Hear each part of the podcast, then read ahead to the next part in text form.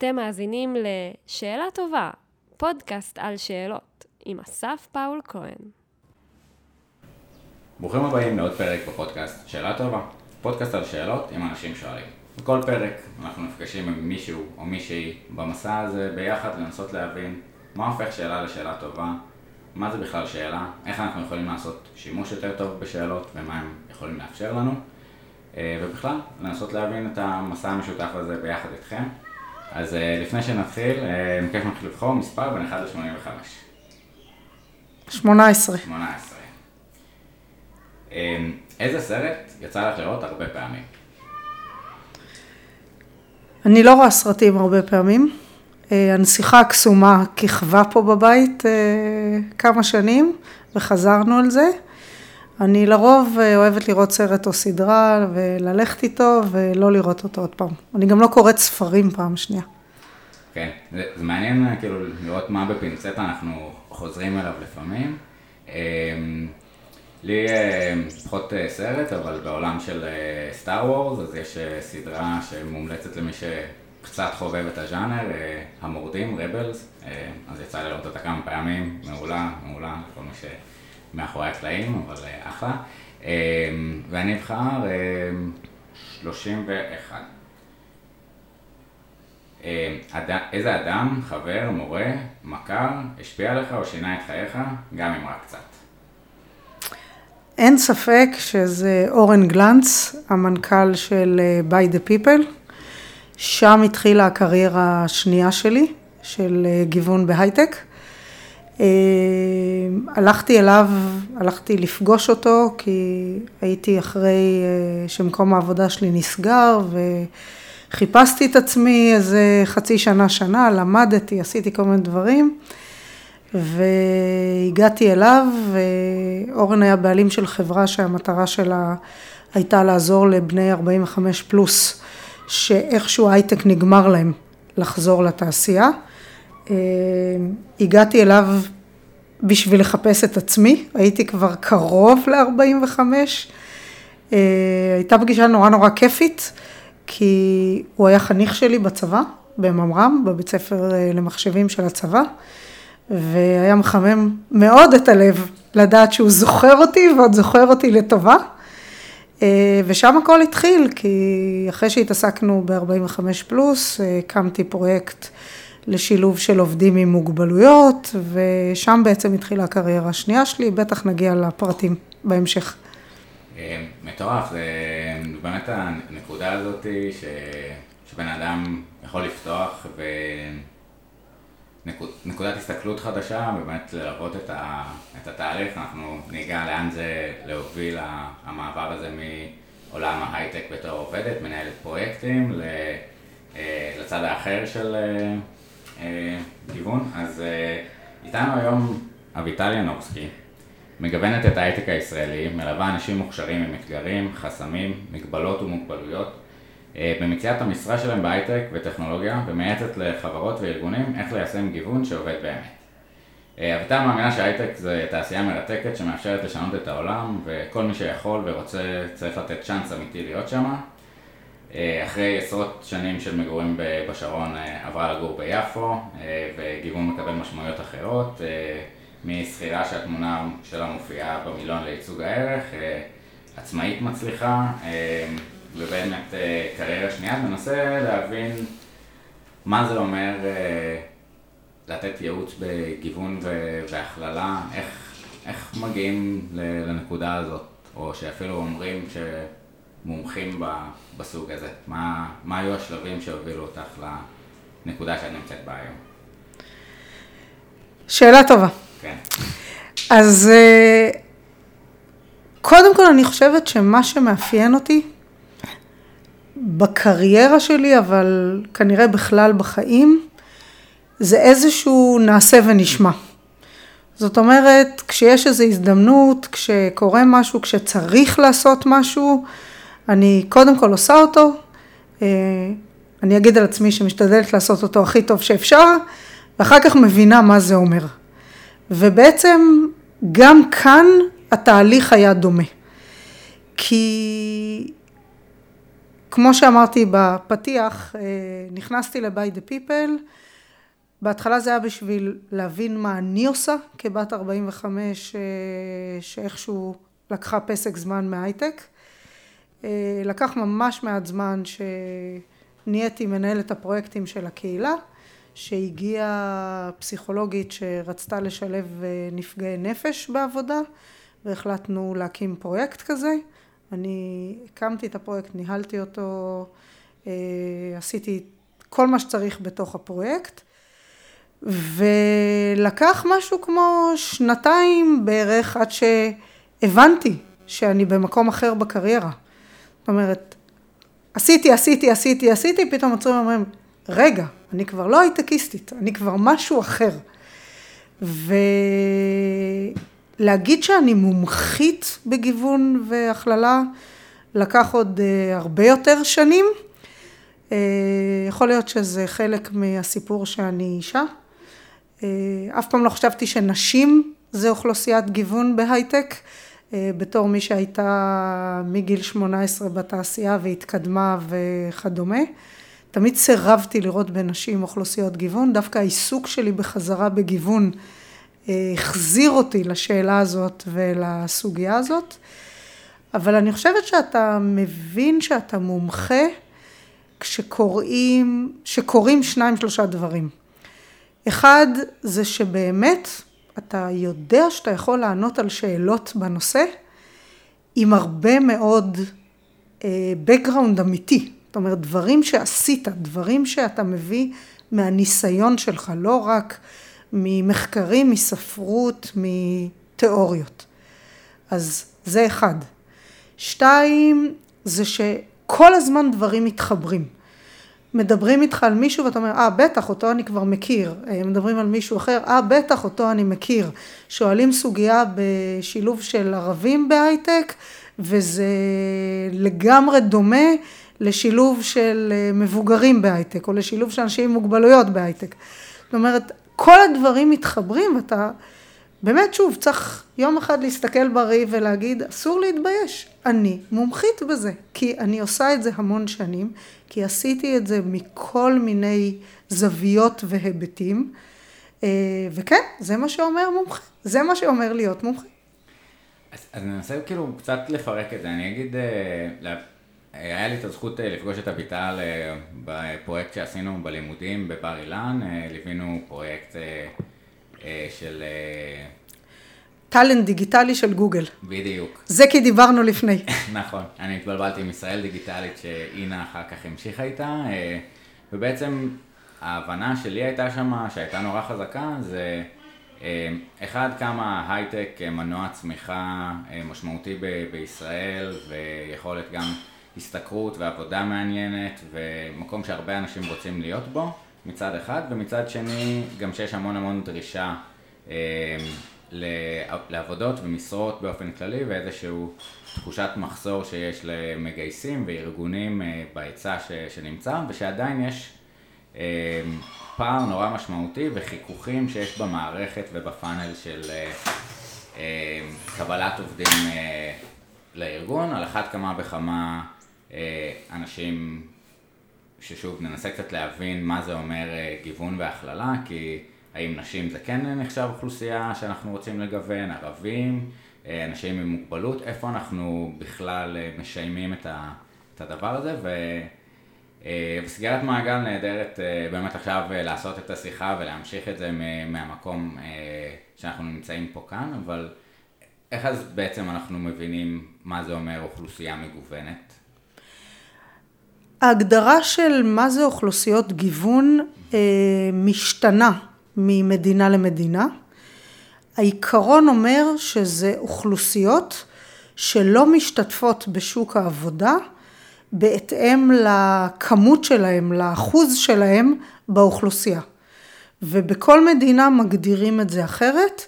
יש אה, אוכלוסיות אה, סטנדרטיות, אנשים עם מוגבלויות, זה קיים בכל המדינות. אה, אנשים אה, שמגדירים את המין שלהם, את המגדר שלהם בכל מיני צורות, אה, קיים בכל המדינות. לא בכל מדינה זה מתייחסים לזה אותו דבר, אבל קיים בכל המדינות. אבל איזה עוד אוכלוסיות נחשבות אוכלוסיות גיוון, זה שונה ממדינה למדינה. בארץ זה נחשב חרדים, ערבים, יוצאי אתיופיה, אה, פריפריה, משפח, אימהות חד-הוריות, זאת אומרת יש הרבה אוכלוסיות, לא כולן מוכרות רשמית תחת מה שאנחנו קוראים גיוון בתעסוקה, אבל יש הרבה אוכלוסיות שאם מודדים מבינים שאחוז ההשתתפות שלהם בשוק העבודה ובעיקר בשוק העבודה האיכותי הוא לא זהה לכמות שלהם באוכלוסייה.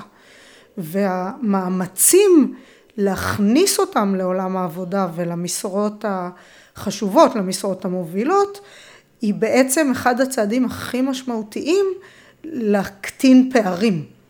כי אם אדם עובד במקצוע שנחשב יוקרתי, אה, מתפרנס טוב, מתקדם, בונה קריירה, אז הוא כבר מאוד שונה מההורים שלו ומהסבא וסבתא שלו שאולי לא קיבלו את אותה הזדמנות.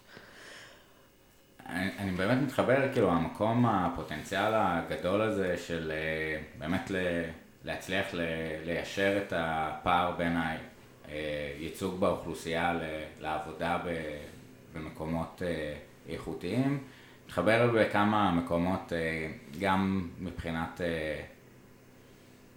שמונה מידות הצדק של הרמב"ם, אה, מי שלא מכיר אני אשים גם אה, לינק, אבל בעצם מדבר על אה, מה המידה הכי גרועה, לתת למישהו מעט אחרי שהוא מבקש בפניו, ולאט לאט זה עולה ומתקדם למתן כלשהו בסתר, והרמה הגבוהה ביותר זה לפתוח איתו עסק או לתת לו את היכולת לעמוד בפני עצמו. זה ו... מה שקוראים לתת חכה ולא לתת דגים. נכון, ו- ומעבר לזה, כמו שרמזת, המקום הזה של גם המוביליות החברתית וגם המקום של אה, להוות דוגמה עבור אה, הסביבה הקרובה שלו, אה, בעיניי סופר משמעותית. זה הצד החברתי של העניין. יש לנושא של גיוון בתעסוקה ערכים עסקיים לחלוטין. זאת אומרת, הנושא הזה מדובר בעולם בערך בשלושים שנה האחרונות אה, כבר נעשו הרבה מאוד מחקרים שהוכיחו שחברות מגוונות, הביצועים העסקיים שלהם טובים יותר. כי יש בזה חשיפה לאוכלוסיות שהן אחר כך יכולות להיות לקוחות. כי יש לזה הרבה, זה מביא אותנו להרבה יותר יצירתיות ודעות אחרות והסתכלות אחרת וזה כמובן אם אנחנו אה, מאפשרים גם הכללה, שהבן אדם יבוא כולו לעבודה, לא רק גיוון. אם אנחנו רוצים לשמוע דעות אחרות, אם אנחנו רוצים לשמוע רקע אחר אה, וכדומה, יש את כל הנושא של בעיקר בארץ, שאנחנו, ברור לנו שאנחנו צריכים להיות רב תרבותיים, כי אנחנו שוק מאוד מאוד קטן, והרבה מאוד מההייטק הישראלי פועל בעולם, פועל בשווקים בינלאומיים. והיה ברור בתעשייה כבר לפני לא מעט שנים, שאם אני הולך לעבוד עם סין, אז אני צריך ללמוד את התרבות הסינית. עד כדי מה שאני צריך לתעשייה. עצם זה שאנחנו מעסיקים אנשים אחרים, מקצר לנו את הפערים האלה, מקצר את הטווחים. זה שאני אעסיק חרדי לא יהפוך אותי למבין בסין. אבל הוא בהחלט יפתח אותי לזה שיש אנשים אחרים שעדיין יש הרבה מאוד משותף בינינו. משותף מקצועי, משותף אה, בזה שלשנינו יש ילדים ובשנינו יש אה, כל מיני דברים אחרים. זאת אומרת, היכולת להסתכל על מה דומה מול מה שונה, לא לפחד מהשונה ול, ולקבל ערך. מהמיקס הזה הוא נורא נורא משמעותי. אז אני, אני ממש לוקח את המקום באמת של לפעמים יש נטייה למסגר אה, גיוון אה, והכללה במקום של אחריות תאגידית וזה מה שהחברה צריכה לעשות, אבל אנחנו רואים נתונים אה, עסקיים וכמו שאמרת גם את המשתנים שמובילים להצלחה העסקית הזאת אה, מהצד של הארגון. מעניין לשאול אה, איך עושים את המעבר הזה מעבר רק לגיוון והבנה פרקטית שאנחנו רוצים להביא עוד אנשים, אה, להזמין אותם למסיבה, לבאמת הכללה ולאפשר להם אה, גם להרגיש בנוח באותה סביבה ולרקוד. מה המפתחות לשינוי כזה של תרבות ארגונית מאפשרת מהניסיון שלך? אני לא חושבת שיש לזה כבר תשובה. Mm-hmm. כי בסוף בסוף זה ברמת האנשים. יש הרבה ארגונים שלטעמי הם ארגונים מכלילים, ועדיין אני פוגשת אנשים בתוך הארגונים האלה שלא מרגישים ככה. זאת אומרת, זה תהליכים מאוד מאוד ארוכים. אבל אנחנו צריכים להתחיל בבייסיקס. זאת אומרת, אם אנחנו מעסיקים אה, ערבים, אז להבין שהחגים הם אחרים ושהחג המשמעותי אה, מבחינתי זה לא ראש השנה היהודי אלא אה, חג הקורבן ואיך אני דואג שהאדם ירגיש שמבינים את זה שזה מה שחשוב לו כשהוא עובד. דרך אגב הדוגמה הזאת היא מעולה לתועלות העסקיות כי כשיש חברה שיש בה אנשים מכמה דתות אז לא כולם בחגים באותו זמן, והפעילות העסקית יכולה להימשך, כי לכל אחד החגים שלו הוא בתקופה אחרת. אז זו דוגמה שעולה על הדרך. אז קודם כל אנחנו צריכים להתחיל בלהכיר את השוני ולכבד אותו. אחר כך אנחנו מגיעים יותר לפתיחות ארגונית בכלל, שזה ששומעים אנשים שהגיעו מרקע אחר מוכנים לתת מקום לדעות שלהם, אה, שואלים אותם בעניינים שחשובים להם, אבל גם בעניינים שחשובים לכולנו, כי אולי יש להם איזושהי הסתכלות אחרת שאנחנו מפספסים. כשבן אדם ממש מרגיש שהוא יכול להביא את כל כולו לעבודה, אז הוא מרגיש חלק אמיתי. ואז יש את המחויבות שלו לארגון ואת החיבור שלו לארגון. אה, אם אה, בחורה לסבית יכולה להיות מי שהיא במובן שהיא לא תשמע הערות אה, לא מתאימות שקרו במקרה על הדרך וש... כשהיא מספרת על הבת זוג שלה אז אה, לא ירימו גבות. וכשיהיו לה ילדים היא תוכל לבוא לפעילויות של אה, ילדים והורים עם בת הזוג שלה והכל ייראה טבעי אז היא תוכל להיות כל כולה גם בחלק המקצועי. כי הסתרה דורשת מאיתנו המון אנרגיות שחסרות במקום אחר זאת אומרת, וזה נכון במלא תחומים בחיים. אה, בסוף יש לנו כאנשים איזושהי כמות של אנרגיה שצריכה לשמש אותנו לבייסיקס של לאכול, להגיע לעבודה אה, וכדומה, היא צריכה לשמש אותנו לעבודה, היא צריכה לשמש אותנו לטפל בכל שאר הדברים שלנו. אם חלק מהאנרגיה הולכת על להסתיר משהו מהותי בזהות שלי, זה אנרגיה שאני לא יכולה להשקיע אותה במקומות אחרים, ואם זה בעבודה, אז זה בעבודה. אם אני כל הזמן מפחד שאני אגיד משהו ומישהו יעליב אותי, או מישהו לא יבין את זה, או מישהו יכעס, או מישהו בגלל זה יעריך אותי פחות, אז אני לא יכולה להיות כל כולי. אני חושב שזה נורא מעניין, לי זה מתחבר לעבודות של אה, אימי אדמונסון, של ביטחון פסיכולוגי, אה, וכמה גם באמת אה, מדדים של פרופורמנס ואינגייטמנט ו-IQ של צוות שמאפשר לך להביא את עצמך ונקודת המבט הייחודית שלך ואם אה, בעצם החוסר חשש שיצחקו עליך או ישימו את אה, הדעות שלך, הרעיונות שלך או אפילו במקרה הזה עוד יותר מהותי להניע הזהות שלך לצחוק, כמה זה פותח בתוך הארגון.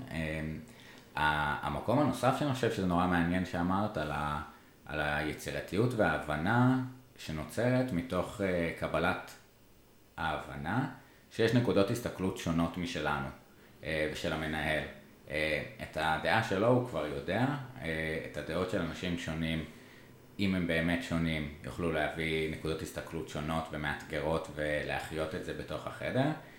תמיד אני חוזר לדוגמה שמבחינתי נורא, מי שזוכר את אגד ואוטובוסים לפני שהיה את הכריזה של איזה מספר מגיע, זה יחסית, לא יודע, עשר שנים, אפשר להגיד. זה נורא דבילי, זאת אומרת, למה לא היה את זה? אמ, החוויה שלי הייתה שהייתי באיזושהי תחנת אוטובוס, ובאמת אה, מישהו עם מוגבלות ראייה אה, שאל אותי איזה קו הגיע עכשיו, ואיזה קו הגיע עכשיו, ואיזה קו הגיע עכשיו, אה, ואם באמת היה את אותו בן אדם בשולחן מקבלי ההחלטות, זה היה עולה כל כך יותר מהר. זאת אומרת, יש הרבה... וזה שוב חוזר לעולמות העסקיים, אה, נקודות מבט של לקוחות ומשתמשים שאנחנו מפספסים, כי אין לנו אותם בשולחן מקבלי ההחלטות. לגמרי, אחת הדוגמאות אה, שנורא נורא ידועות, זה פתיחת סניף איקאה בטקסס לפי דעתי, בדאלאס, באחד המקומות האלה, שפתחו סניף ולא הלך, ממש לא הלך. יום אחד אה, גייסו איש מכירות היספני, ושישבו איתו לשיחה, לארוחת צהריים, אז הוא יום אחד אמר, אמא שלי לא יכולה לקנות פה כלום. אמרו לו, למה? אומר, כי הכל פה מותאם לבתים קטנים ולמשפחות קטנות, ואימא שלי, כשהיא מחפשת שולחן אוכל, היא צריכה שולחן אוכל לחמישה עשר איש, לא לארבעה אנשים. וככה איקאה שינו את התמהיל שלהם בחנות ההיא, ודברים התחילו לזוז. זאת אומרת, עצם זה שאנחנו עיוורים לחלוטין, זה מה שקוראים בפסיכולוגיה בליינד ספוט, נקודות עיוורות שאנחנו אפילו לא מודעים לזה שאנחנו לא רואים אותם, מקלקל לנו עסקית, וזה רק דוגמה אחת, יש עשרות דוגמאות כאלה, שאם כולנו דומים והצרכים שלנו אותו דבר ואנחנו חושבים אותו דבר, אנחנו מפספסים פלחי שוק אחרים שהצרכים שלהם קצת שונים. אז קצת אה, הערנו חלק מהיתרונות, אה, גם הערכיים, גם העסקיים, דרך יצירתיות, קבלת הדעות והזהויות של אה, אנשים בתוך הארגון. איפה האתגרים המשמעותיים, אולי נתחיל בשלב, בהתחלה בפלואו של מהגשת מועמדות, הבנת התפקיד, ראיונות, קבלה לארגון, ואולי אחר כך נסתכל קצת יותר על הארגון, אבל התהליך הזה, איפה האתגרים? כמה זמן יש לנו? מה שנחמד זה פורמט ארוך, כן. אה, באמת יש אתגרים בכל אחד מהשלבים, ועוד בשלבים יותר מוקדמים אפילו, תכף נדבר עליהם. ולכן כדי שגיוון יצליח באמת, צריך לתת תמיכה בשני הצדדים. גם בצד של החברות וגם בצד של המועמדים. אה, ואני אתחיל דווקא בצד של המועמדים. הרבה מאוד מהחסמים באוכלוסיות, באוכלוסיות הגיוון השונות נובעים מזה שהם די הראשונים בתעשייה. אני מדברת על, אה, על צר עולמי, תעשיית ההייטק והטכנולוגיה. אין להם role models.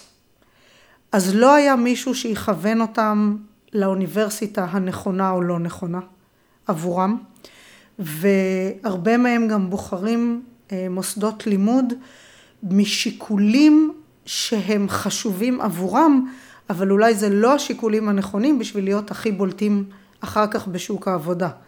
אה, הרבה אנשים אה, חרדים וערבים גרים בפריפריות. אז הם הולכים ללמוד במוסדות שיותר קרובים למקום המגורים שלהם. חרדים וחרדיות הרבה פעמים מרגישים יותר נוח במוסדות שיש הרבה כמוהם.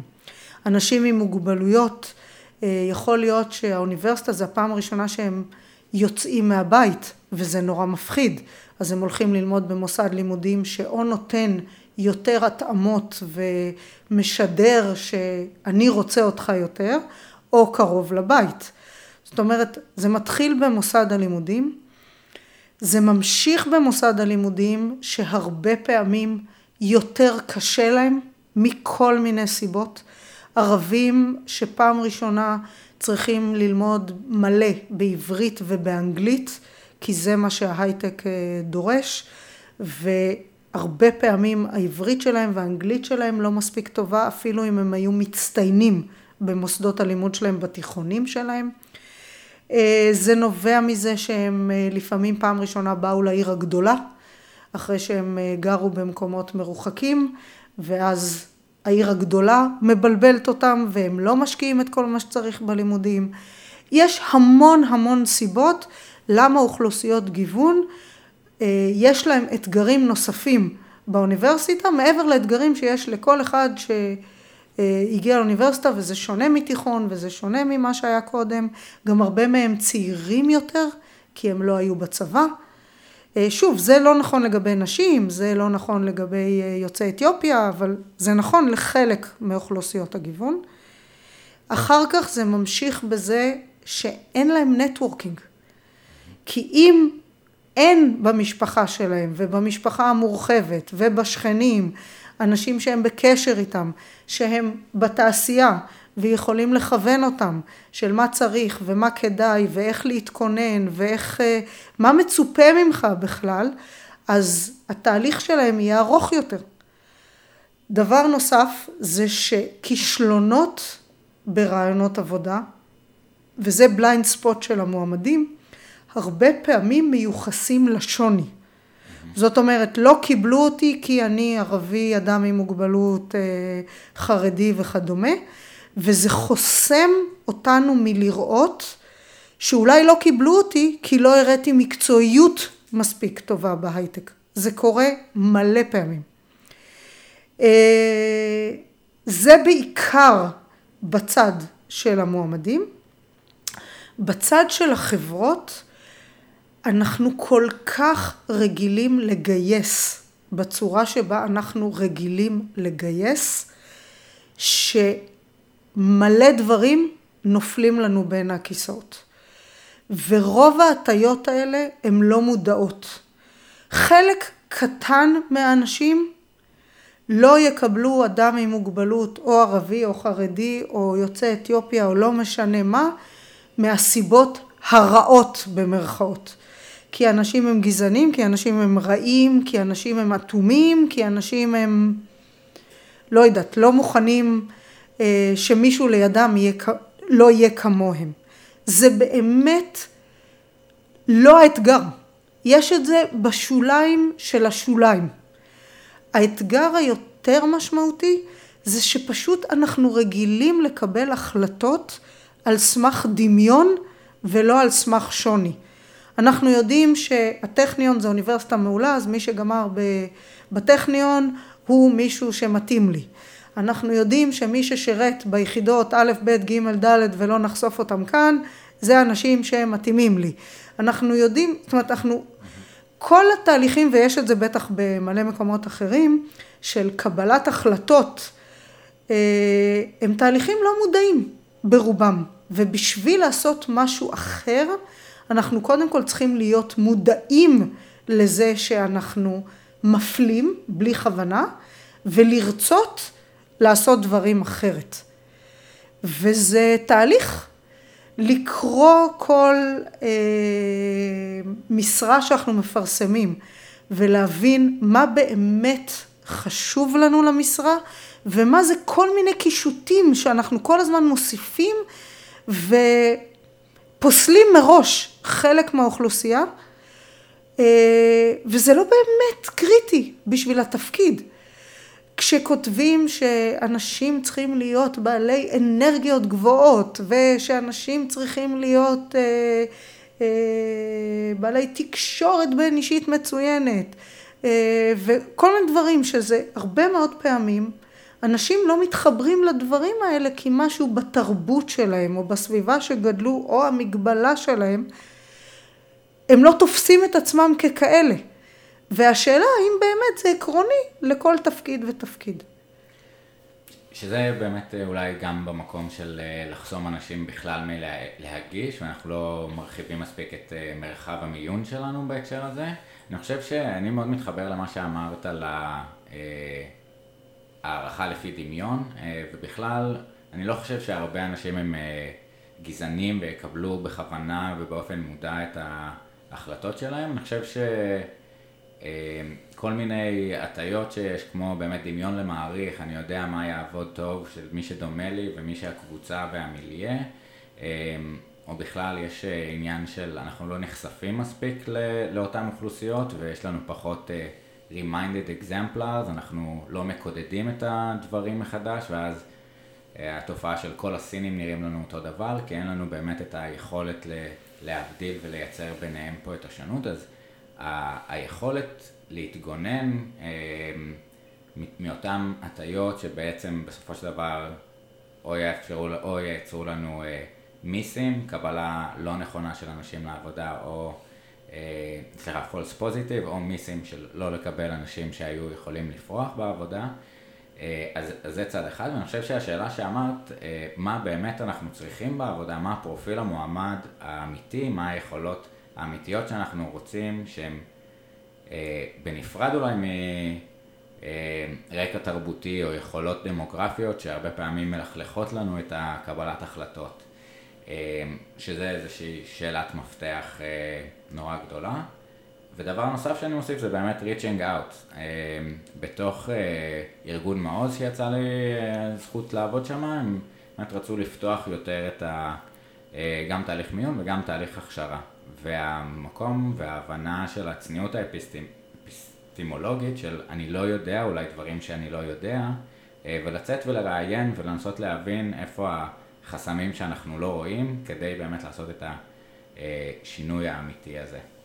אמ, יש פה עוד, יש פה עוד, אה, אני חושבת, שני דברים. Mm-hmm. אחד, זה שיש משהו בתעשיית ההייטק הישראלית, שהרבה מאוד שנים הייתה בנויה על הצבא. זאת אומרת, הצבא היה הבסיס הרחב של הטאלנט שהגיע לתעשייה. והתרגלנו שזה עובד נורא טוב. אנחנו מביאים אנשים שכבר היו כמה שנים בצבא ולמדו את המקצוע שם והתנסו והכל טוב. עכשיו זה כבר הרבה שנים לא מספיק לתעשייה, לגידול של התעשייה. ומצד שני עוד אין בארץ מספיק תוכניות אינטרשיפ, מספיק אה, רצון של התעשייה להכשיר את הטאלנטים שלה אה, מאפס. לקחת בוגרי אוניברסיטה ולתת להם את מה שצריך בשביל שהם אה, יתאימו לתעשייה. זה חוסר שקיים בתעשייה הרבה שנים כבר ועוד לא סגרנו אותו. אני לא יודעת לאן הקורונה תביא אותנו כי יש איזושהי תחושה שפתאום יש המון אנשים, אה, שכאילו כבר אין מחסור באנשים, כי יש הרבה אנשים בחוץ, אבל זה לא נכון, כי עדיין חברות מחפשות רק אנשים מנוסים, או בעיקר אנשים מנוסים, ועל האנשים המנוסים יש עדיין תחרות מאוד מאוד גדולה, ובעצם הבעיה הזאת לא נפתרה. עד שהתעשייה לא תבין שהיא צריכה לעשות, לקחת יותר אחריות על הכשרת כוח האדם של עצמה, אה, יש בעיה עוד יותר גדולה לאוכלוסיות גיוון. כי חרדי וערבי אה, ואדם עם מוגבלות, השוני שלו הרבה יותר בולט במשרה הראשונה. אחרי שהוא כבר עבד שנתיים שלוש בתעשייה וצבר ידע וצבר ניסיון, הוא הרבה יותר דומה לאנשי מקצוע אחרים. אני חושב שגם מעניין בהקשר הזה לראות הדיסרפשן הנורא הגדול שהקורונה הביאה, אמ, אולי ברמה המערכתית יותר של הממשלה, שוב, חסר אה, קשב לאיך אנחנו בכלל בודקים את הקורונה ואיך מתפעלים ואם פותחים את אה, שוק הכרמל עכשיו אה, או לא, אני לא חושב שהקשב לצערי מספיק מגיע לשם, אבל במקום לפתור את בעיית האבטלה וסגירת המקומות שהיו, דמי אבטלה גדולים לשנה, אה, להשקיע באמת בתוכניות אה, הכשרה ומעבר, בין אם למנוף אה, צמיחה של ההייטק לבין אם מקומות נוספים ברמה המערכתית של השמה מחדש. כאילו אם היה לנו איזשהו ריף נורא עשיר של הכלכלה הפועמת בישראל, אז הגל של הקורונה קצת שבר הרבה מאוד מה, מהאלמוגים, והבנייה מחדש יכולה להיעשות בצורה אולי יותר חכמה בראיית מקרו, ואז זה לאו דווקא רק, הרבה פעמים אנחנו שוגים בלשים את האחריות בשינוי חברתי על, על האוכלוסיות שנפגעות מה, מהמצב הקיים. איזשהו... יש, אני לא, זה ממש לא פוליטי, מה שאני אומרת. יש אחריות מאוד גדולה של המדינה להביא את האזרחים כולם לרמה הדיגיטלית שהעולם החדש דורש. ולא דיברנו על זה קודם, אבל חלק מהאוכלוסיות, אוכלוסיות הגיוון, הן גם אוכלוסיות פריפריה, וזה בולט מאוד היום בקורונה.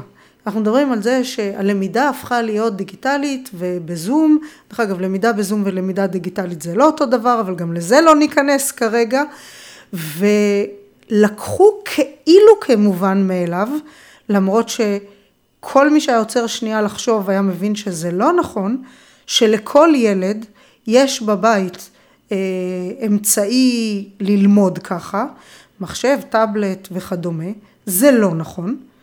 ושכל יישוב, כל נקודה במדינה, יש לה אינטרנט, תשתיות, אה, ברמה כזאת שמאפשרת את זה. זה לא קיים. זאת אומרת, אם כל המדינה הייתה בתשתיות אה, תקשורת מספיק טובות ובתשתיות אה, ציוד מספיק טובות, ולמי שאין לו נעזור שיהיה לו, אז אולי היינו סוגרים את הפערים האלה קודם. עכשיו הקורונה רק אה, מראה לנו כמה דברים יהפכו להיות עוד יותר דיגיטליות, עוד יותר דיגיטליים. לימוד מרחוק לא היה במדינה. גם באוניברסיטאות שהיו הרצאות מקוונות, אנחנו הרבה הרבה אה, מאחורי העולם. אז יכול להיות שהמשבר הזה הוא מצד, מצד אחד משבר נורא גדול, אבל מצד שני מנוף להתפתחות נורא גדולה, אבל זה חייב לבוא עם תשתיות. אי אפשר להניח שבכל בית בישראל יש מחשב לכל ילד ואינטרנט שסוחב את הכל. אז זה חלק נורא נורא משמעותי. ואמרתי קודם, אני מתעסקת רק בהייטק וטכנולוגיה. אם אתה נמצא בחברה שלא נחשפת אפילו למחשוב, אז הפער שלך להיות במקצוע הזה הוא הרבה יותר גדול מאשר למישהו שההורים שלו שלחו אותו ללמוד תכנות בכיתה א' בחוג. כן, הצד של אוריינות דיגיטלית ולא רק אוריינות של אה, לקרוא ספרים ובאמת להצליח להתמצא ולהתמקם במרחב הזה. אמ, נראה לאן אה, זה יוביל. אני יודע שעכשיו באמת יועז הנדל מנסה עם כל הפריסות אה, קווים, אנחנו בכמה שנים אחורה, נראה... לא, יותר מזה, אוכלוסיות גיוון לצערנו תפסו הרבה פעמים, זה כאילו לא הייתה בעיה כי הם עבדו, אבל הם עבדו במקצועות שהולכים ונעלמים. ואם אנחנו לא אה, נבין את זה, אז תהיה לנו בעיה יותר גדולה בעוד כמה שנים. המחשוב מגיע לכל מיני מקומות שקודם היו אה, משרות של אנשים. יש בזה מצד אחד ברכה מאוד גדולה, כי משרות קשות, משרות מעייפות, משרות לא מתגמלות, נעלמות, אבל מצד שני, יש לא מעט אוכלוסיות גיוון שהתפרנסו מהמשרות האלה. והמטרה שלנו זה להזיז את מי שאפשר להזיז למשרות יותר מתאימות לעולם החדש. אני חושב שזה באמת גם ההסתכלות של אה, מיצוי פוטנציאל ומיצוי אה, מקסום ערך אה, חברתי ש, שכל הפריטים בחברה יכולים להביא. זאת אומרת, יש איזשהו תת, תת מיצוי של הפוטנציאל בהרבה מקרים, שוב, בגלל חיכוך וחסמים, או בגלל היעדר הכשרה, שגם חשוב לשים את העניין הזה גם על השולחן. שוב, גם היעדר role models. Mm-hmm. אתה לא יכול לחלום, אתה לא יכול להגיע למקום שאתה לא יכול אפילו לחלום אותו. וזה קורה גם במקומות עבודה. אם אני אישה, וכל מי שפגשתי בתהליך, במיון שלי, היה גבר, בפנים, בפנים, בפנים, אני לא מאמינה שאני יכולה להתקבל. אם אני ערבי, ואני לא יודע שיש ערבים אחרים בחברה, יכול להיות שבפנים בפנים אני לא מאמין שיש לי סיכוי. ושוב, זה תמיד רצף. יש את האנשים המאוד חזקים, המאוד בטוחים בעצמם, המאוד יכולים אה, לעשות את מה שאחרים לא עשו, אז אולי עליהם זה ישפיע פחות. אבל רוב האנשים, אם הם לא רואים דוגמה לאן שהם מכוונים, הם בכלל לא יודעים לכוון לשם. חושב שזה משפט מאוד חזק, אם אתה לא יכול אה, לדמיין לאן אתה, או לחלום לאן אתה רוצה להגיע, אתה אפילו לא יכול, אה, אה, שוב, לדמיין לאן אתה מגיע. אני רוצה שכן אולי נתכנס רגע לכיוון של שאלות, מהמקום של הכנה לשומר סף הזה של הראיונות עבודה. קצת על התהליך ליווי שאת עושה למועמדים לפני, ובפרט מעניין שוב, איזה שאלות מתקיימות שם, אבל גם ההתמקמות של אותו אדם ביחס ל... אה, בין אם זה מוגבלות פיזית או אה, כותר הגיוון, איך מתייחסים למרכזיות של אותו מקרה, אה, של אותו תכונה או מאפיין, בתוך תהליך קבלת ההכנה לקבלת העבודה. אני חושבת שמה שהמקצוע הזה לימד אותי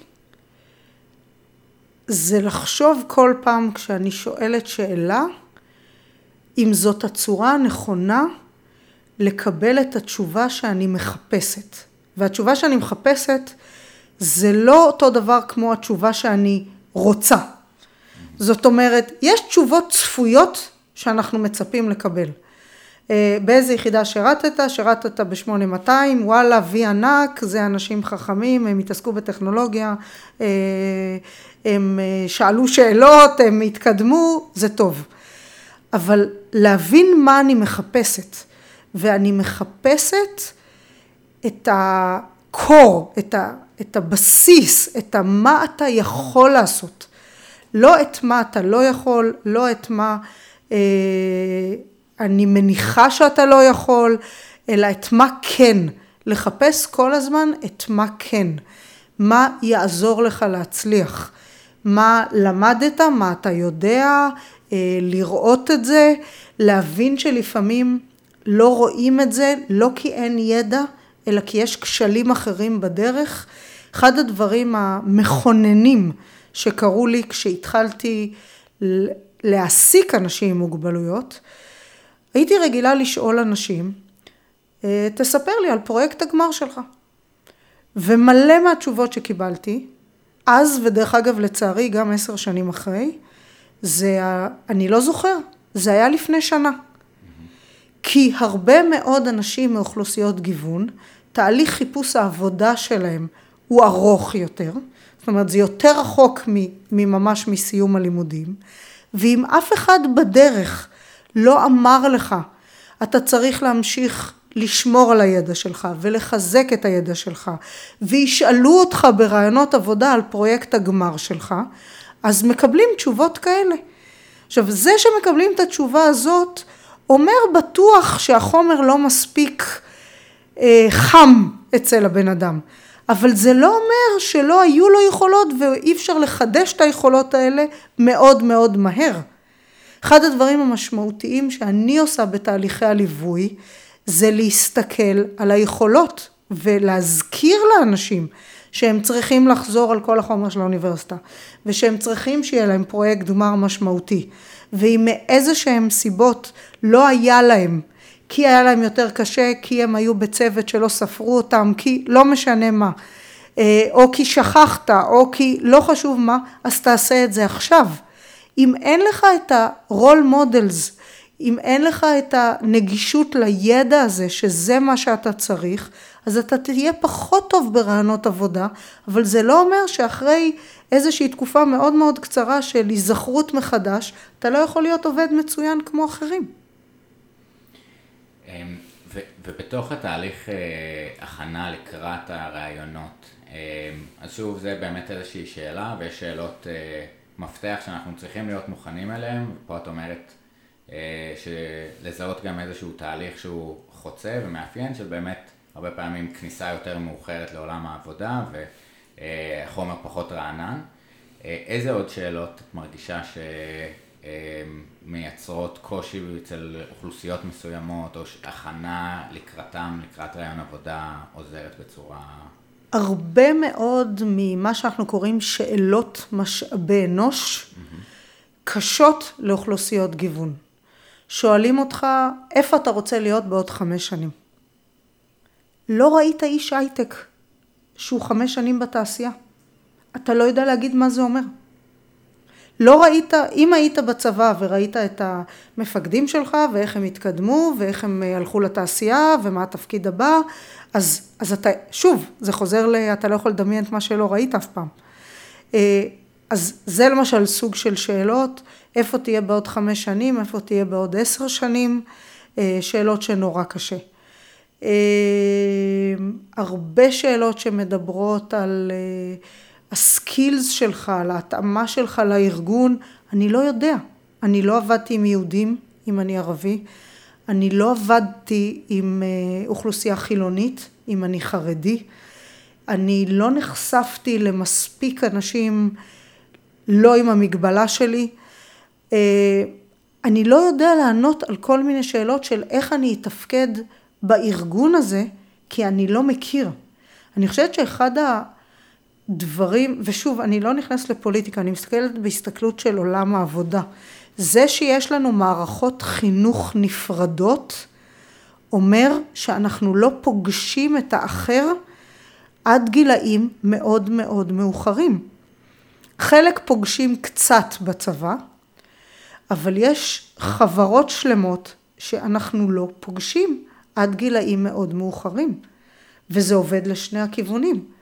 אם עד שלא התחלתי להיות אה, מנהלת פיתוח עסקי בצופן, שזו עמותה שמחברת ערבים להייטק, לא הכרתי הייטקיסטים ערבים, לא הכרתי יזמים ערבים, לא ידעתי שיש עוד, אבל זה השם שעולה לי לראש, שמי שלמד בתיכון על עליה באום אל פחם, זה אומר שזה כמו ללמוד בלידע, אה, ש, שזה אותו איכות.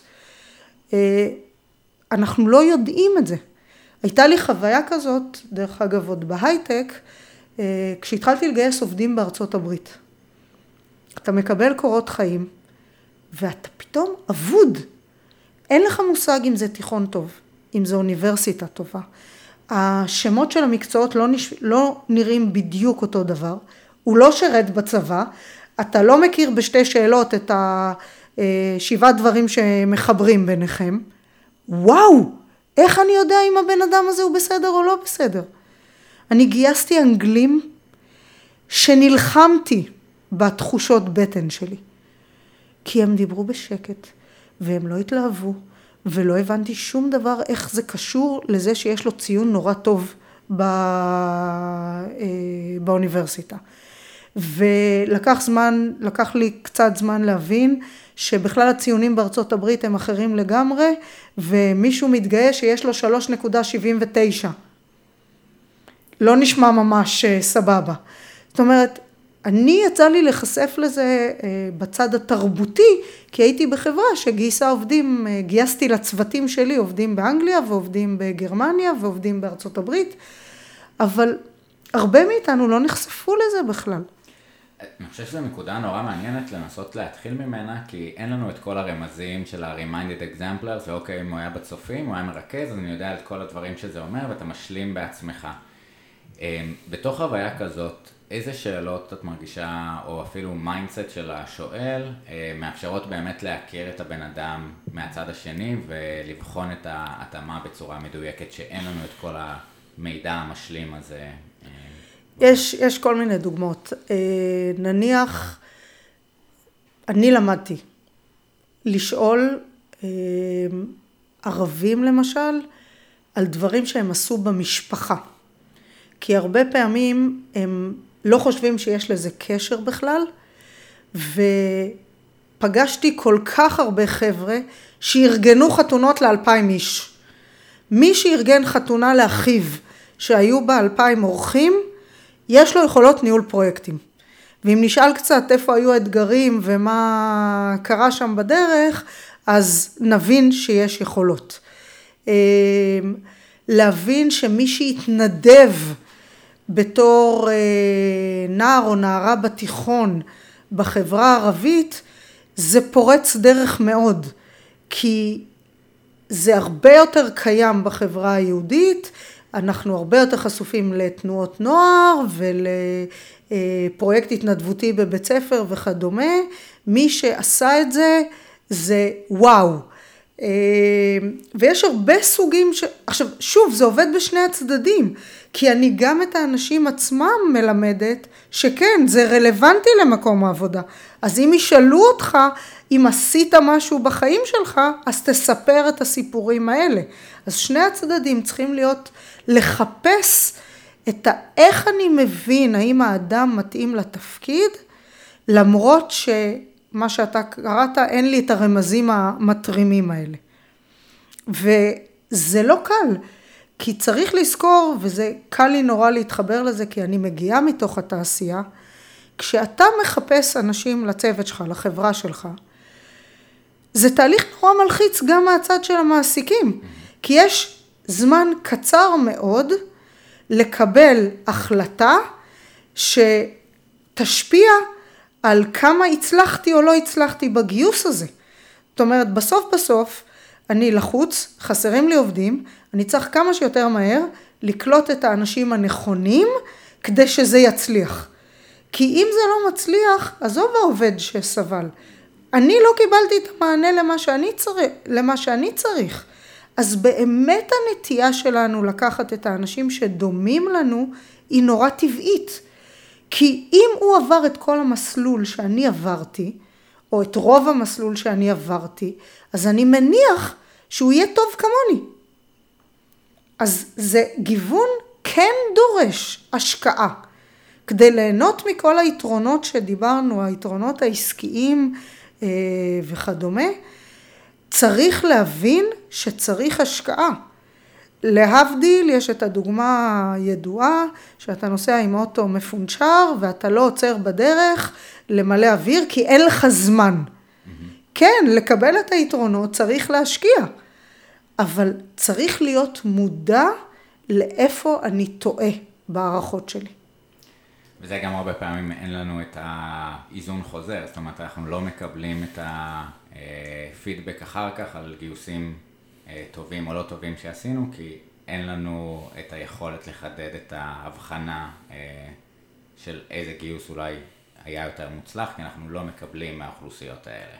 אז בגלל, אני חושבת שבגלל זה היום בשביל להצליח, יש הרבה מאוד גופים שמבינים באוכלוסיות ויכולים לקצר מאוד מאוד תהליכים. אה, יכולים להגיד לך איזה תיכונים הם טובים ואיזה לא טובים, איזה התנהלויות אופייניות, ושוב, זה הכללה על האוכלוסייה המגוונת, אבל איזה התנהלויות אה, אופייניות אל תיפול בהם. ואני עכשיו הולכת לכל הקלישאות, אבל יש בהם אמת. אה, יוצאי אתיופיה לא ישוויצו ופחות יסתכלו בעיניים, אה, זה נכון גם לחלק מהערבים, זה בוודאי נכון לחלק מהאנשים עם המוגבלויות. זאת אומרת, אם אתה יודע את הדברים האלה מראש, אז אתה לא נופל בהם.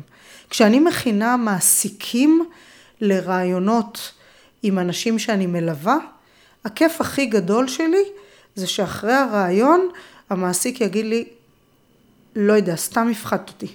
הוא ממש כמו כל אחד אחר. זה כי הוא כבר לא נפל בהטיות.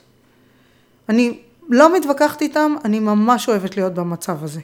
אם הוא אומר לי, לא יודעת, סתם הפחדת אותי שהוא כזה וכזה וכזה וכזה, הוא ממש התנהג בדיוק כמו כל אחד אחר, עשיתי את שלי.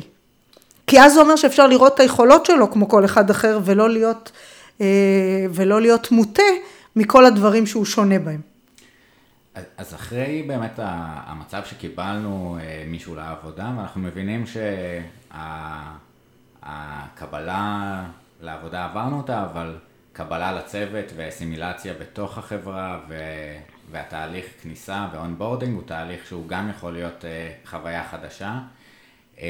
בתוך זה איזה שיחות או איך לנהל את השיחות עם עובדים כאלה היית ממליצה למנהלים uh, שעושים... אז שוב, כאלה. אני תמיד מציעה לקבל עזרה, mm-hmm. אבל uh, לדבר בגובה העיניים זה הכי נכון בכל מצב. לשאול מה אתה צריך, מה יעזור לך, אה, להבין את השונות. זאת אומרת, אם גייסנו בחור דתי לצוות, יכול להיות שצריך לעצור שנייה ולהבין שחלק מארוחות צהריים הם במסעדות לא נכונות. אז זה לא אומר שצריך לשנות לחלוטין, אבל אולי צריך לבדוק שבחלק מהימים אנחנו הולכים למסעדות כשרות. אם אה, אה, יש לנו עובדים ערבים, אז יש את חודש הרמדאן, שלא אוכלים במשך היום, אוכלים רק בערב, אז זה לא סבבה לעשות שם ארוחת צהריים צוותית ענקית, אה, כי אנחנו רוצים גיבוש וכו', כשיש חלק מהאנשים בצוות שלא יכולים לאכול בצהריים.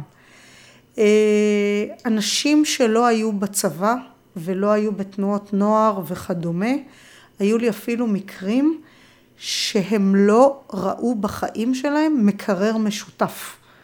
והם לא עד הסוף מבינים שיש בתוך המקרר בחברה אוכל שהוא של כולם ואוכל שהוא של מישהו שהביא מהבית.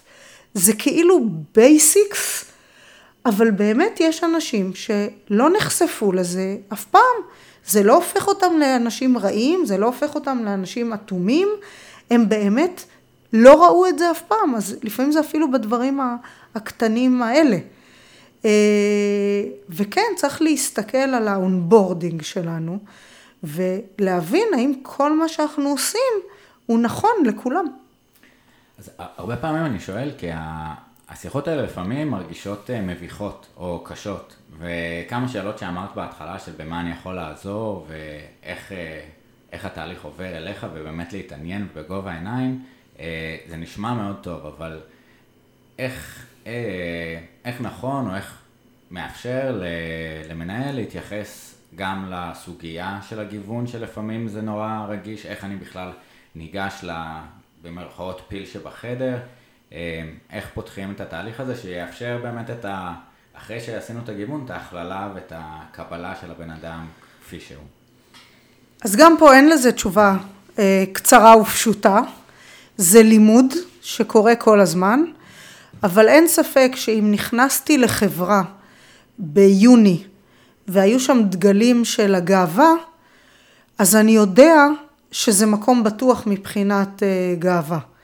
ואם uh, הדברים, הברושורים שקיבלתי של החברה, יש בהם uh, התייחסות לשונות מכל מיני דברים, אם מדברים על חגים, אה, אם מדברים אפילו על הטופס, אה, טופס שאני נכנס, אה, אתה יכול לכתוב כל מיני סוגים של מיניות, אם אתה יכול לכתוב, אם לא כתוב אבא אימא אלא כתוב הורה, יש המון דברים שמשדרים באופן כללי שהחברה הזאת היא חברה שהיא מקבלת ומכלילה. ובכל מקרה, אם נשאל לגופו של עניין ולא לגופו של אדם, נהיה במקום יותר בטוח. ואני שמה פה כוכבית, אה, כל מה שנאמר פה זה לא המלצה של עורך דין. Mm-hmm. יש גם חברות שמאוד מאוד חוששות שהם יעשו דברים שיפגעו בהם ממש ברמה המשפטית. אז אם אתם חושדים אז גם תדברו עם עורך הדין של החברה, אבל אני נותנת עצות שהן יותר כלליות. אם אתה תגיד לאדם, אני צריך שתעשה את התפקיד הזה והזה, תתאר לי איך תעשה אותו. ולא תגיד, אני רואה שאין לך יד, אז איך תצליח לעשות את מה שאני צריך? רוב הסיכויים שתקבל תשובות הרבה יותר אמיתיות והרבה יותר ענייניות. וזה מה שאני מדברת לגופו של עניין ולא לגופו של אדם. אל תניח הנחות, רוב האנשים, אם הם חשפו את המגבלה שלהם למשל, מוכנים שידברו איתם על המגבלה. אבל אל תגיד את זה עם הנחות איך אתה תופס את המגבלה, אלא תדבר יותר על, על עובדות, על, על משימות שצריך לעשות, ותן לבן אדם להסביר איך הוא יעשה את זה. אנשים לפעמים שוכחים, אתה מראיין בוגר אוניברסיטה, אז הוא כבר התמודד עם כמה דברים בחיים שלו. אז תניח שיש לו את השיטות ואת הטכניקות וכו', אתה עדיין צריך להסביר מה צריך לקרות, אבל אל תחשוב במקומו איך זה יקרה. עוד נקודה שכאילו אותי, מצד אחד אני נשבעתי בעולם הגיוון וההכללה ואמרתי זה דבר שאני רוצה להתקדם בו ורואה הרבה ערך בלקדם את הנושא הזה ומשהו שלי קצת היה קשה ואיזושהי חוויה אה, שזה מרגיש לפעמים שהשיח הוא קצת גזעני. זאת אומרת אה, אנחנו מעירים אולי הערת יתר על חלק מסוים בזהות של בן אדם קח למשל מישהו עם כיסא גלגלים, אה, מתנייד עם כיסא גלגלים בגלל איזושהי מגבלה. יכול להיות שאנחנו צובעים יותר אה, משמעות של ההתנהלות שלו מאשר אלמנטים אחרים באופי שלו ובאישיות שלו שהם יותר משמעותיים לזהות שלו. או נגיד ניקח את, אה, הנושא המגדרי. מצד אחד אנחנו רוצים לחגוג את הגיוון ואולי לשאול את כאישה מה דעתך על הנושא הזה. אה, ומצד שני אנחנו, זה הפער בין לחגוג את, הש, את השוני לבין אסימילציה אה, וכולנו זהים, איזה מין gender blindness או מגבלות blindness או רב תרבותיות blindness, כולנו בני אדם. איך בתפיסה שלך מייצרים איזון בין לראות את, ה, את הנושא הזהותי, אישיותי, אה, שהוא רלוונטי, לבין לראות את הבן אדם בצורה יותר הוליסטית. חלק מזה זה להקשיב באמת. זאת אומרת, יש נשים שישאלו אותם איך את בתור אישה, וישמחו מאוד להגיד את דעתם בתור אישה, ויש נשים שיגידו, אני לא רוצה להתייחס לזה בכלל, אני לא מייצגת את כל הנשים, או אני לא מייצגת כל הערבים, אני לא זה, וצריך לקבל גם את הצד השני. כי כי יש, ויש הכל. אני כן חושבת שזה שיש היום בחברות, זה בעיקר בחברות בינלאומיות אה, קיים, קבוצות עניין, זאת אומרת יש קבוצה שמקדמת את הנושא של העסקת ערבים. לא יהיו בה רק ערבים, אבל כמובן שיהיו בה גם ערבים. אבל אם מישהו אומר, אני לא רוצה להיכנס לקבוצה הזאת, כי לא מעניין אותי לשים על כתפיי את כל המישן הזה, זה גם בסדר. ושוב, אנחנו עוד בדרך לעולם אידיאלי, ובדרך עוד יש מלא טעויות, כי אנחנו עוד לא יודעים איך לעשות את זה נכון, ועוד שום דבר לא טבעי לנו. כן, אני חושב שזה גם, גם באמת יש שוני בין אדם לאדם, עד כמה הוא רוצה שיתייחסו לאלמנט ה...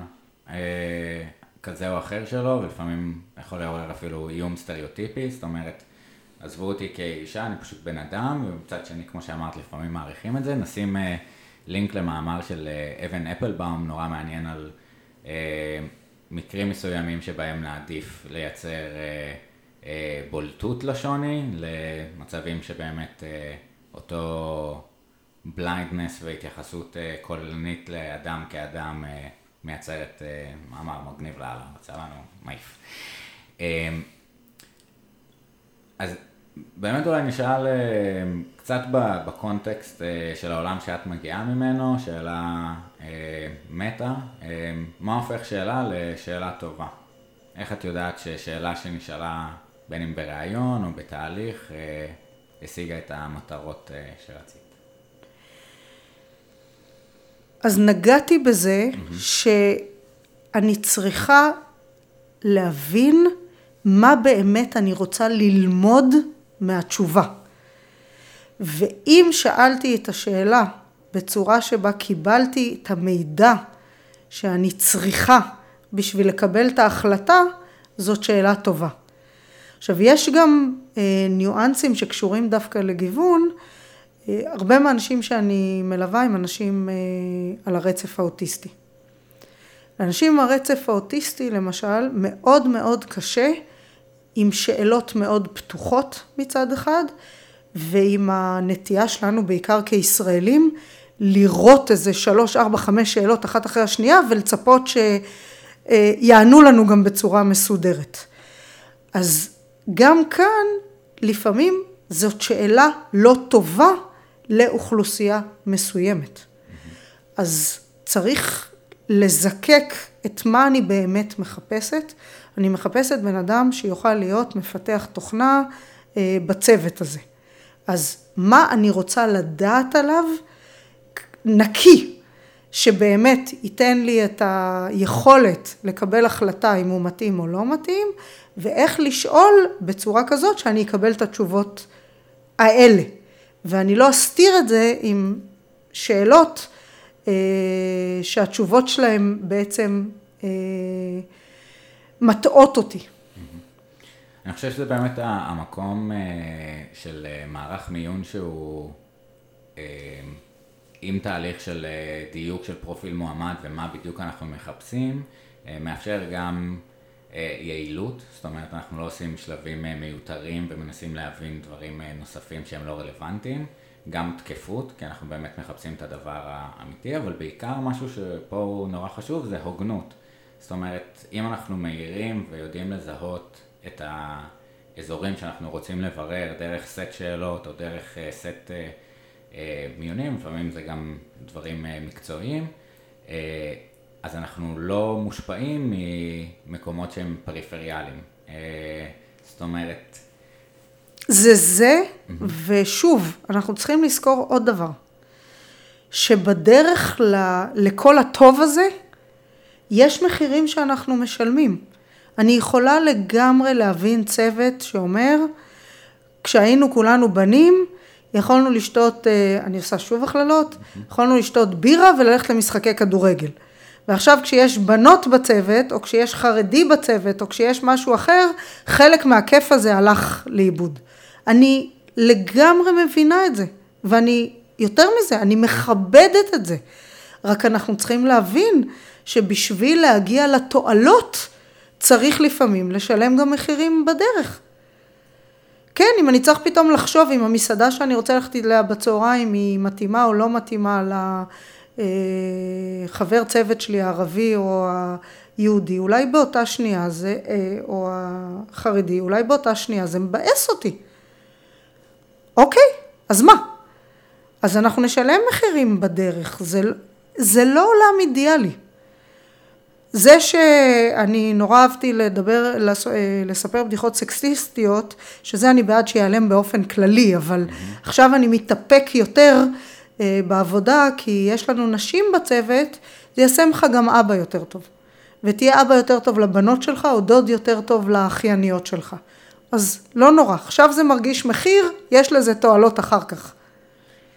אה, מעניין לשאול עוד ככה בסוף ראיון אה, בתהליך עבודה הרבה פעמים נותנים חזרה למרואיין אה, את הבמה ושואלים יש לך איזה שהם שאלות, הכל היה ברור. אה, מה הטיפ שלך או התפיסה שלך לגבי הסיטואציה הזאת לאותם מרואיינים? איך אפשר לנצל את הסיטואציה ולהשתמש בשאלות לטובתם באותה נקודה? אז קודם כל אני מכינה את האנשים לשאלה הזאת. Mm-hmm. כי שוב, הרבה אנשים בסיטואציה של רעיון עבודה, דרך אגב, זה לא רק אוכלוסיות גיוון. נכון. אה, בכלל לא מוכנים לסיטואציה שישאלו את דעתם. כי הדבר, כל התהליך הזה של רעיונות עבודה הוא מאוד לא סימטרי. כל הזמן שואלים אותנו שאלות, את המועמדים, כי רוצים לדעת אם אנחנו מתאימים להם. אה, אנחנו לחוצים לעשות את הרושם הנכון, ופתאום שואלים אותנו שאלות, אה, מבקשים מאיתנו לשאול שאלות, אז זה שם אותנו במקום אה, מאוד לא בטוח. אז, אז א', אני מכינה את האנשים בתהליך הזה אה, לזה שמצפים ממך אפילו לשאול שאלות, mm-hmm. אז בוא נחשוב ביחד מה חשוב לך להבין על מקום העבודה, ואם לא אמרו לך את זה עד הנקודה הזאת, אז זאת ההזדמנות לשאול. אה, קראתי מאמר מרתק לפני לא מזמן על 40 שאלות אה, שכדאי לשאול ברעיונות עבודה, של האנשים כדאי לשאול ברעיונות עבודה, והמדד שנתנו שם זה אם המידע שתקבל לא ישנה את ההחלטה שלך אם לעבוד שם או לא לעבוד שם, אז זאת שאלה מיותרת. זאת אומרת, תבין מה חשוב לך במקום העבודה, ואם לא הבנת את זה עד עכשיו ממה שאמרו לך, זה ההזדמנות לשאול שאלות. זאת אומרת, אה, גם באיזשהו מקום לייצר בנקודה הזאת אה, מערכת יחסים שהיא יותר שוויונית ופחות אסימטרית? זאת אומרת, לא? לא, לא, אנחנו עדיין במערכת מאוד לא סימטרית, אבל עם כל הרצון שלנו, בעיקר ב, נגיד בתקופה הזאת, שזה נתפס כעוד יותר קשה, כל הרצון שלנו להתקבל לעבודה, המטרה שלנו באמת היא להצליח במקום עבודה. ובשביל להצליח במקום עבודה, זה צריך להתאים לנו. ולא כל התפקידים ולא כל מקומות העבודה יתאימו לנו. אז אם יש דברים משמעותיים שחשובים לנו, ולא הבנו אם הם יתמלאו או לא יתמלאו במקום העבודה, כדאי לנסות לברר את זה. אני, אני שאלה שאני אוהב אה, להעלות בסיטואציה הזאת ומייעץ לאנשים, אה, זה אה, איך נראה גיוס מוצלח, ב... איך תדעו שהגיוס הזה היה מוצלח בעוד חצי שנה? מה הפרמטרים שאתם בוחנים? כי יש לנו הרבה, באמת, כמו שאמרת, אנחנו מלקטים המון רמזים גם על הארגון ואיך זה יהיה לעבוד שם, במיוחד אם אנחנו לא מכירים, אבל תמצות כזה אחד של אה, מה הפרמטרים שנדרשים להצלחה ואם יש לי אותם ואם לא, איפה אני יכול לעשות את התקנונים האלה. אה, וגם איזושהי צמידות כזאת של אה, הצלחה עם אותו... שאלה מצוינת. אני אשתמש בה. יאללה. תראה, הרבה מהאנשים שאני מלווה הם אנשים שמחפשים את המשרה הראשונה, אז גם שאלות כמו איך נראה יום העבודה, איך אה, תראה ההכשרה שלי לתפקיד, אה, מה מצופה ממני אחרי שלושה חודשים, אה, זה גם שאלות אה, לגיטימיות. זה באמת גם לא לפחד מהשלב הזה, זה לא להגיד אוקיי, לא, תודה, הכל היה ברור ולצאת... כמו לכל דבר, צריך להתכונן. ואם אתה לא יודע שזה צפוי, אתה לא יכול להתכונן. אז, אז באמת ככה לקראת uh, סיום, אני נפעם מה... מה... את יודעת, המקום שלפני עשר שנים לפתוח את העולם הזה וללוות את הגיוון בהכללה בישראל, אה, עם הניסיון שצברת ועם הדיסרפשן עכשיו של הקורונה, איפה את מצפה או מקווה שנוכל להיות עוד אה, כמה שנים בנושא הזה? מה התהליכים שאת מקווה שיתפתחו במסגרת שוק העבודה, הייטק בארץ בשנים הקרובות? מכיוון שאני מספיק מבוגרת, mm-hmm. אז אני מקווה שלא יצטרכו את המקצוע שלי יותר, ואני אוכל לפרוש לפנסיה בקרוב, אבל אני לא נאיבית. אה, אני כן רוצה שתהיה יותר פתיחות. אני רוצה שתהיה הבנה בלחפש את השווה ואת היכולות, אבל גם להבין את הקשיים והאתגרים. אה, כי אחר, אנשים אחרים עברו דרך אחרת ואולי הם לא הגיעו בדיוק לאותה נקודה. אבל השאלה אם אנחנו יכולים לעשות דברים שהם יגיעו לאותן תוצאות. הם אולי לא באותה נקודה היום, אבל שהם יגיעו לאותן תוצאות. אה, אני רוצה שחברות יבינו שזה צורך עסקי. יבינו זה לא נכון, אני רוצה שהם יפנימו. כי אם חברות היו מפנימות שזה צורך עסקי, לא הייתה פגיעה יותר גדולה באוכלוסיות גיוון בקורונה. זה עדיין לוקח אותנו למקום שבמשבר אנחנו כאילו חוזרים ל basics, וב basics זה נתפס כמותרות. אז יש עוד, יש עוד מקום לשיפור. מגניב. אני, הדבר היחיד שככה ה-85 שאלות באיזשהו מקום אולי גם אה, מציע בחשיבה של extreme diversity. אה, המחשבה היא שזה שאלות אה, אוניברסליות, פתוחות ומשמעותיות. זאת אומרת, אין הבדל אם אתה שואל בן אדם שהוא טרנסית קנדית, חרדי, ערבי, מתמודד עם הפרעות נפשיות, או כל צבע שיער שיש לבן אדם, אנחנו מדברים על חוויות אנושיות. אה, וסיפורים אה, מאחדים, נוף ילדות יש לכל בן אדם, או אה, תפיסת הורות מבחינתו, קבוצת כדורגל או ספורט שהוא נהנה לצפות בו, או חבר או מכר שהשפיע על החיים שלו.